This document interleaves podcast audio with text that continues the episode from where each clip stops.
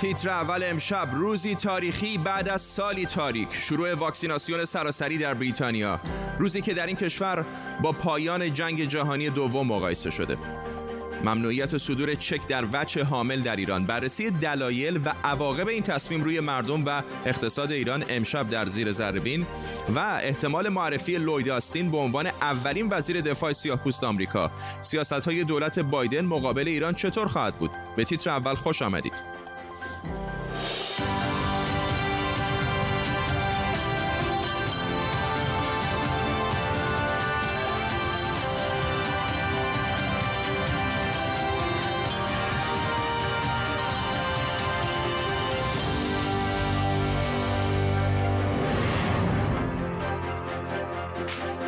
سلام به شما. در یک رخداد تاریخی صبح امروز زنی 90 ساله اولین واکسن فایزر علیه بیماری کووید 19 رو در بریتانیا دریافت کرد. تزریق این واکسن از امروز شروع شده.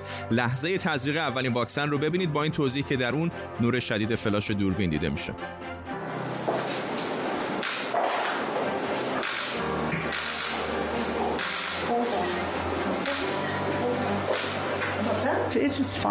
خوب بود. اصلا مشکلی نداشتم. واقعا خوب بود. اولش باور نمی کردم که اولین واکسن رو به من بزنن. ولی خوشحالم که این اتفاق افتاد. امیدوارم که به سایر مردم کمک کنه که با این ویروس مقابله کنند و این واکسن رو بزنن تا این بیماری وحشتناک رو شکست بدن. فعلا در اولین مرحله فقط کادر درمانی و افراد بالای 80 سال این واکسن رو دریافت می‌کنند در طول نیم ساعت آینده با تیمی از کارشناسان و خبرنگاران این خبر و خبرهای دیگر رو دنبال می‌کنیم. پیش از همه بریم سراغ خبرنگارمون در جنوب لندن. بهاره خدابنده از مقابل بیمارستان کرویدون با ماست. بهاره چه گذشت امروز؟ چه کسانی واکسینه شدن؟ و چقدر این امید وجود داره که این واکسیناسیون سراسری سراسر این کشور رو فرا بگیره؟ فرداد اونطوری که توی تصویرها دیدین مارگارت کینان زن 90 ساله. امروز ساعت 6 و نیم صبح به وقت لندن به وقت بریتانیا. در واقع اولین واکسن ویروس کرونا رو دریافت کرد. روز احساسی رو بریتانیا پشت سر گذاشته. توی ادامه حرفاش مارگارت اینطوری گفته که فکر کرده که اصلا جوک باورش نمی‌شده. و برای خیلی از ماها به خصوص کسایی که از نزدیک با ویروس کرونا شاهدش بودن که چه اتفاقی افتاده که در واقع اغلب ما میشه این واقعا باور نکردنیه بریتانیا قرار هست که 20 میلیون نفر رو در چند ماه آینده واکسینه کنه. در 70 بیمارستان مثل همین بیمارستانی که پشت سر من هست قرار هست که این اتفاق بیفته. اینطور که دولت وعده داده به تعداد این بیمارستان ها در روزهای آینده هم اضافه تر می‌کنه که هرچه سریعتر بتونن که در واقع مردم رو واکسینه کنن. بوریس جانسون و مت هنکاک نخست وزیر بریتانیا و وزیر بهداشت از صبح تا حالا سر زدن به بیمارستان ها و ابراز خوشنودی کردن. از این موضوع که واکسن در واقع شروع شده تزریقش. اما هشدار دادن که واکسن در یک لحظه تاثیرگذار نیست و این چندین ماه طول خواهد کشید با توجه به اینکه در دو دوز باید تزریق بشه و کسی که امروز در واقع تزریق شده یک ماه طول می‌کشه که ایمن ایمنی بدنش در مقابل واکسن ویروس کرونا بالا بره. بنابراین چند ماه طول می‌کشه که این واکسن در سراسر بریتانیا تزریق بشه و موثر بیفته. بریم به حدود 3000 کیلومتر دورتر از اینجا. همکارم مصدق پارسا از مسکو با ماست. مصدق می‌دونیم که روسیه هم شروع کرده واکسیناسیون سراسری رو. البته با واکسنی که تولید خود همین کشور هست. بله فردا در روسیه هم واکسیناسیون آغاز شده. روسیه یک گام هم از بریتانیا جلوتر گذاشته. در حالی که هر دو کشور همزمان می‌خواستن آغاز کنن. روسیه حداقل از شنبه در مسکو آغاز کرده. فکر می‌کنم خیلی چیزها متفاوت هست. برخلاف بریتانیا که افراد بالای 80 سال می‌تونن واکسن واکسینه بشن. در روسیه افراد زیر 60 سال و افراد سالم در گام اول واکسن را دریافت می‌کنن البته گروه ریسک که بیشتر کادر درمان و آموزگاران هستند در روسیه در قدم اول و دلیل اینکه واکسن هنوز آزمایشاش نهایی نشده و با وجودی که گفته شده بیش از 95 درصد موثر هست هنوز هم نگرانی های وجود داره و به همین دلیل افراد سالم و زیر 60 سال در گام اول دریافت می‌کنن تنها چیزی که فکر می‌کنم بین بریتانیا و روسیه شبیه هم هست این است که در مسکو هم دقیقا در 70 بیمارستان. میشه ثبت نام کرد به صورت آنلاین زمان گرفت و رفت برای اینکه واکسینه شد. امروز دولت روسیه اعلام کرد که به نیروهای هوایی و سازمان فضایی روسیه هم به کارمندانش واکسن ارائه خواهد کرد. دو میلیون دوز واکسن وجود داره که تا پایان سال تولید میشه و به دلیل اینکه واکسن اسپوتنیک خود اسپوتنیک به معنای سفینه هست و به افتخار اولین سفینه روسیه نامگذاری شده. به همین دلیل به کارمندان سازمان فضایی روسیه هم این واکسن خواهد رسید در گام اول. مصدق پارسا در مسکو و بهار خدابنده از کرویدون در جنوب لندن. ممنونم از هر دو شما. تزریق واکسن کرونا مخالفانی هم البته داره و بحثایی در مورد عوارض اون از جمله مشکلات احتمالی ژنتیکی به وجود آمده پروفسور اریسکات زوراکیس محقق ویروس شناسی از دانشگاه آکسفورد از همین شهر با ماست. چه هست این ادعاهایی که مطرح میشه در مورد عوارض جانبی احتمالی؟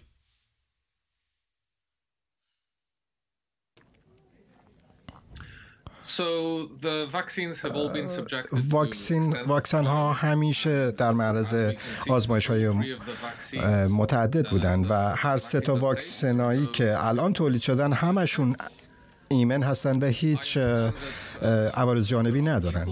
می‌دونم که افرادی هستن که نگرانی دارن و سوال براشون پیش میاد که آیا این واکسن ها می‌تونن ژنوم انسان رو تغییر بدن و دی انسان رو تغییر بدن. و من فکر می‌کنم که بسیاری از این مسائل ریشش در اینه که واکسن فایزر و مدرنا اسمشون هست واکسن ژنتیک و این باعث میشه به ذهن ما این تصور رو میاره که به لحاظ ژنتیکی تغییر می‌کنه ژن ما. اما باید دقت کرد که ما از در این واکسن ها از ام آر استفاده میشه که با دی ای متفاوته. و مواد ژنتیکی ما توسط هسته سلول ازش محافظت میشه. و این واکسین امکان نداره که آرزی آرزی داشته باشه به خاطر اینکه وارد نمیشه به هسته سلول و نمی‌تونه وضعیت ژنتیکی ژنتیکی ما رو تحت تاثیر قرار بده و مورد نگرانی مردم باشه. ولی به حال این اولین بار هست که از چنین فناوری برای تولید واکسن داریم استفاده می‌کنیم. اینطور نیست؟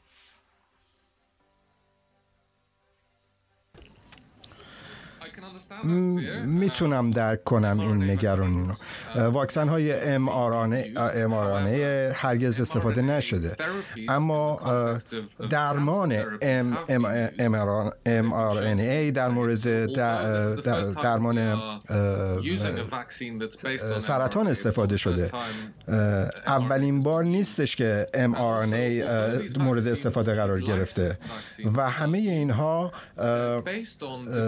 مورد تایید قرار گرفتن و بر اساس بر اساس کارهایی که روی ویروس های کرونا قبلی انجام شده اینها تولید و توسعه پیدا کردن. و واکسن ها قبلا بوده این تکنولوژی و فناوری قبلا بوده و باید مجوز می گرفته و و به واقع این واکسن های جدید گرچه جدید هستند ولی بر مبنای فناوری ساخته شدن که قبلا مورد استفاده قرار گرفته و تحقیق روش انجام شده. و به این ترتیب جای نگرانی برای مردم نیست. پروفسور آریس کاتزوراکیس ممنونم از شما. از شنبه 22 آذر ماه کشیدن چک در وجه حامل ممنوع میشه. قانون جدید چک از نظر بعضی ها یک جهش اقتصادی در نظام مالی کشور و از نظر برخی دیگه اضافه کردن دستاندازی به دستاندازهای اقتصادی کشور. امشب قانون جدید چک رو زیر ذره می‌بریم.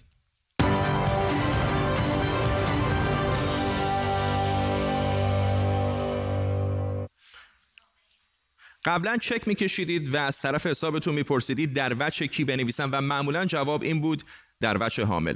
طرف حساب شما اون وقت می‌تونست اون چک رو به هر کس دیگه ای بده و ممکن بود چک بین کلی آدم به چرخ تا بالاخره پول نقد بشه. از 22 آذر ماه دیگه قرار نیست چیزی به نام در وچه حامل وجود داشته باشه. حالا این قانون جدید چک چه میگه و مزایا و معایبش چیه؟ از 22 آذر ماه دیگه این قطعیه. هیچ کس نمی‌تونه چک عامل صادر بکنه. یعنی چک عامل دیگه از در واقع صحنه جمهوری اسلامی خارج خواهد شد.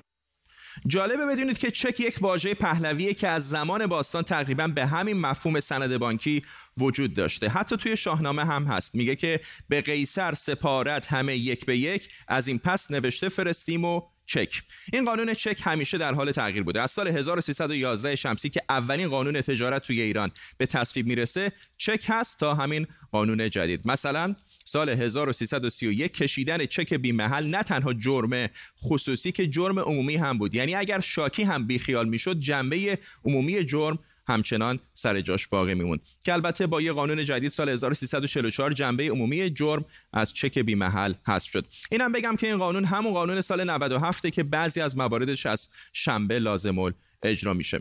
حالا این قانون جدید چک چه میگه؟ یک کسی که چک رو صادر می‌کنه باید جزئیات چکی که صادر شده و اطلاعات فرد دریافت کننده رو در سامانه با نام سیاد ثبت کنه. سامانه سیاد مخفف صدور یک پارچه دست چکه. این یعنی دیگه نمیشه چک رو در وجه حامل صادر کرد و کلا شما اگه بخوای چک بکشی اول باید اونو توی سامانه الکترونیکی وارد کنی.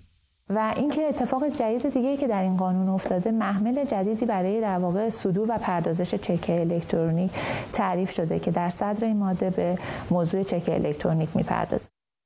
دوم اگر یکی به شما چک بده بانک مرکزی موظف امکان استعلام حساب طرف مقابل رو مهیا کنه. یعنی اگر موجودی صادر کننده چک پیش بانک کمتر از مبلغ چک باشه بانک مکلف مبلغ موجودی رو به آورنده چک بده.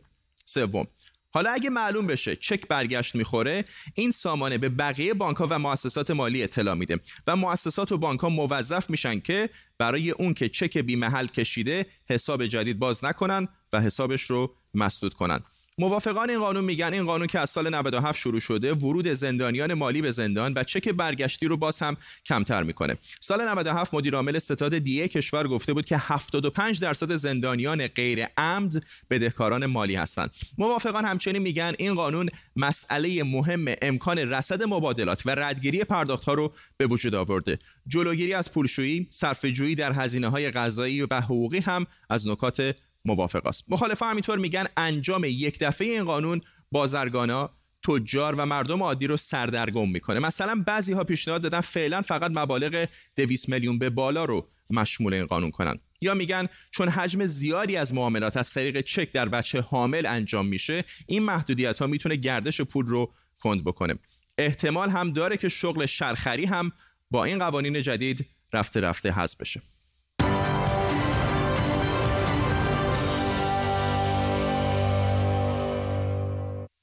بابک پاکنیا وکیل دادگستری و حقوقدان از تهران با ماست. آقای پاکنیا موقعی که ایران بودم به یاد دارم که خیلی ها در بازار چک در وجه حامل صادر می‌کردن و این چک بارها دست به دست می‌شد. فکر می‌کنید با این قانون جدید چه اتفاقی برای بازار میفته و آیا از نظر شما به عنوان یک وکیل می‌تونه کمک بکنه به تعداد زیاد کسانی که در واقع هر سال به خاطر چک برگشتی روانه زندان میشن یا نه؟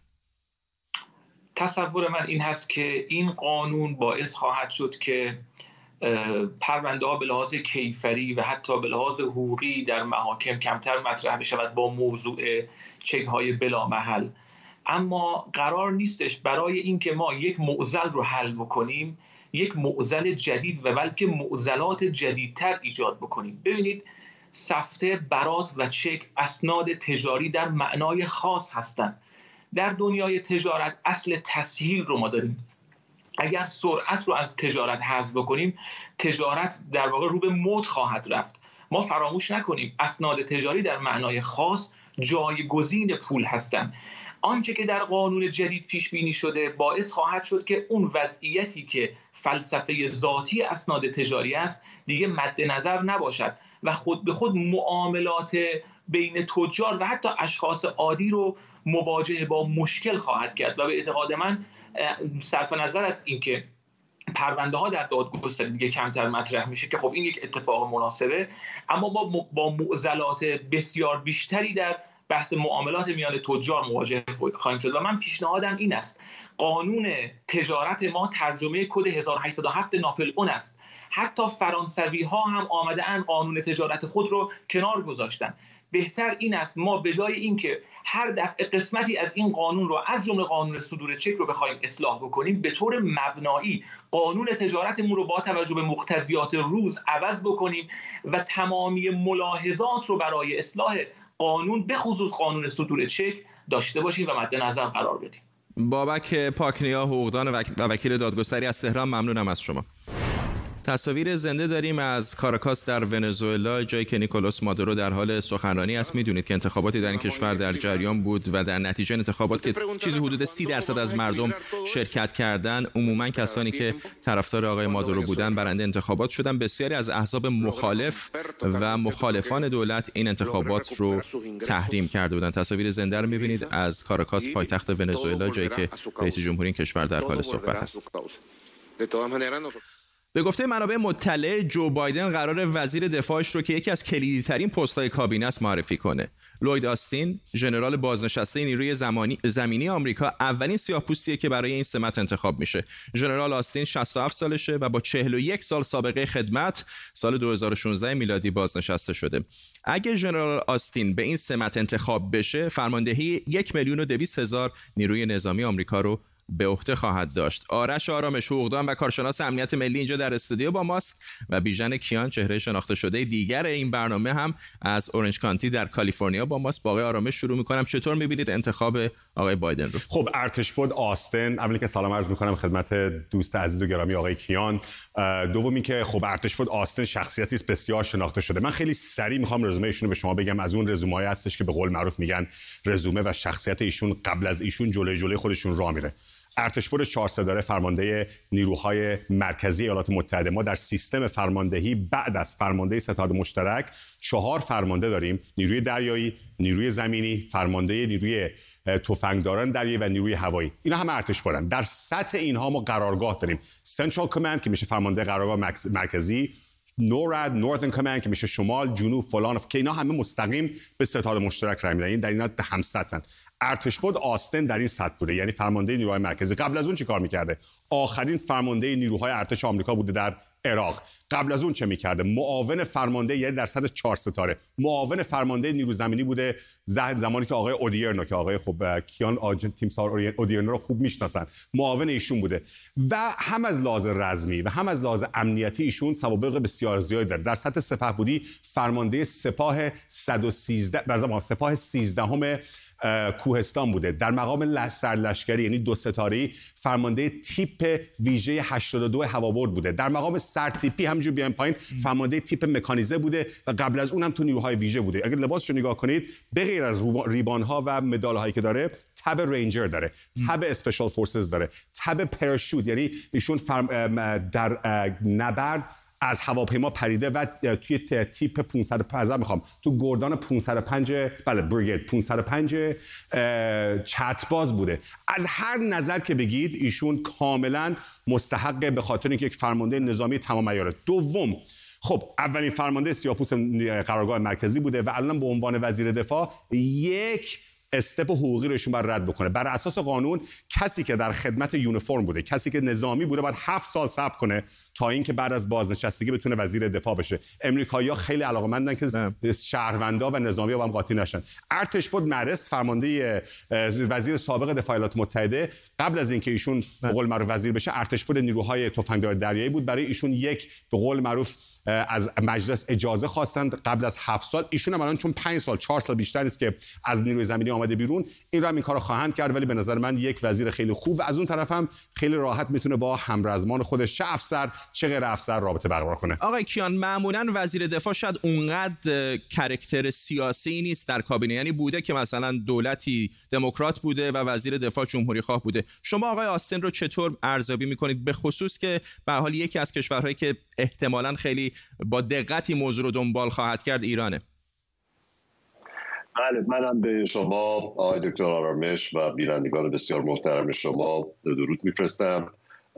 من آقای آستین رو جنرال آستین رو در عراق به طور کوتاه ملاقات کردم. ولی در مورد شهرت ایشان مطلع هستم. ایشان یکی از امیران ارتش آمریکا هستند که بسیار مورد احترام بقیه امیران هستند برای اینکه اینجا هم تو که می‌دونید یک کلوپ کوچکی استعداد زیادی ندارد. یعنی چهار ستاره ها بسیار محدود هستند در همه نیروها و ایشان از احترام به خصوصی در مقابل همه برخورداره و من هم برای ایشان احترام بسیار زیادی قابل هستم. ایشان در معاونت آقای اودرنیو کار می‌کردن. وقتی که من در عراق بودم و از نزدیک با افتخارات نظامی ایشان آشنایی دارم و به نظر من یکی از بهترین بهترین فرماندهان نظامی آمریکاست. ولی ببینید فردا جان من اجازه بدید اینو بگم که اصولا سنت در آمریکا بر این است که غیر نظامیان در رأس دستگاه نظامی آمریکا قرار بگیرند. البته جنرال ها دوست ندارند که یک غیر نظامی مثل معلم مدرسه به آنها دستور مشق بدهد. نه مشق نظامی ولی مشقی که در مدرسه بایستی تهیه بشه و دوست ندارن که این معلم مشقهای اونها رو خط بزنه و یا غلط گیری کنه. اصولا به همین دلیل هست. یعنی دقیقا به همین دلیل که اونها دوست ندارن فرمانده آنها غیر نظامی باشد سنت این بود که فرماندهان غیر نظامی باشد. این اتفاق دو بار فقط افتاده در تاریخ آمریکا. یکی وقتی که آقای جورج مارشال معروف که بیشتر به عنوان وزیر خارجه در تاریخ آمریکا مشهور هست در سمت وزیر دفاع در سالهای 50 و 51 خدمت کرد و بعد هم آقای متیس بله من فکر می‌کنم که اگر مخالفتی با انتصاب آقای آستین هست دلیلش این نیستش که ایشان مناسب نیستند بسیار با کفایت هستند ولی انتظار می رود که در رأس سازمان نظامی یک غیر نظامی قرار بگیره و وقتی که یک رئیس جمهور یک نظامی رو در یک پست قرار میده این در حقیقت یک سیگنال خوب و مثبتی نیست. برای که در مورد آقای ترامپ هم همه فکر می‌کردن که خب آقای متیس اونجا باشه که آقای ترامپ رو کنترل بکنه. ولی قرار باشه یک نظامی رئیس جمهور آمریکا رو قرار باشه که تعادل بهش بده این زیاد چیز مثبتی نیست. بله ممنونم از شما. بیژن کیان از اورنج کانتی در کالیفرنیا و آرش آرامش اینجا در استودیو. ممنونم از هر دوی شما آقایون. اگر از خیلی از ماها بپرسند که یکی از چند تا ساختمون مشهور تهران رو نام ببر تئاتر شهر حتما یکی از اونهاست. امروز صبح خبر رسید که علی سردار افخمی طراح و سازنده این بنا در پاریس درگذاشته. علی سردار افخمی متولد سال 1308 در تهران بود ولی از دوران دبیرستان برای تحصیل به پاریس رفت و در یکی از مشهورترین دانشگاه های هنر اروپا در اون زمان یعنی دانشگاه هنرهای زیبای پاریس تحصیل کرد. سال 1342 دکترای معماریش رو گرفت و به ایران برگشت. بلا فاصله در ایران هم در زمینه معماری و طراحی شروع به کار کرد و در دانشگاه تهران به تدریس مشغول شد. در سال 1346 طراحی تئاتر شهر به سفارش وزارت فرهنگ و هنر وقت رو شروع کرد که بهمن ماه سال 1351 افتتاح شد. علی سردار افخمی چند کار معماری برجسته دیگه هم داره ولی یکی از مهمترین اونها بعد از تئاتر شهر طراحی ساختمان جدید مجلس شورای ملی در سال 55 بود که در سال 1383 افتتاح شد و شد ساختمان مجلس شورای اسلامی. یکی دیگر از کارهای ماندگار و مشهور علی سردار افخمی طراحی آرامگاه صادق هدایت نویسنده مشهور ایرانی بود در پاریس. همکارم بردیا افشین اینجا در استودیو با ماست. چه کارنامه ای داشته؟ چطور میشه آثار او رو بررسی کرد؟ برخی از منتقدین اون رو در کنار هم نسلانش معماران نامداری چون آقای نادر اردلان، کامران دیبا و حتی عبدالعزیز فرمان فرمایان جزء معماران نسل پیشروی معماری ایران می‌شناسند. معماری به اصطلاح پیشروی ایرانی که در واقع تو این صده رو به پایان در دهه های میانی شکل گرفت. وقتی که در هنگام توسعه شهری به اوجش رسیده بود و حجم انبوهی سرمایه برای ساختن ساختمان های عظیم برجسته چه دولتی چه همگانی صرف می‌شد. این عده خالق آثار بسیار ماندگاری بودند و او را میشه جز این دسته به حساب آورد. البته کمتر از اونها خالق آثار برجسته است اما همونجوری که تو برشمردی دو اثر برجسته ای داره که یکیش تئاتر شهره و یکیش هم مجلس ساختمان جدید مجلسی که پیش از انقلاب طراحی شده بود و پس از انقلاب اجرا شد با تغییراتی. قبل از برنامه با هم در مورد همین ساختمان مجلس صحبت می کردیم یه انتقاداتی هم برش هست.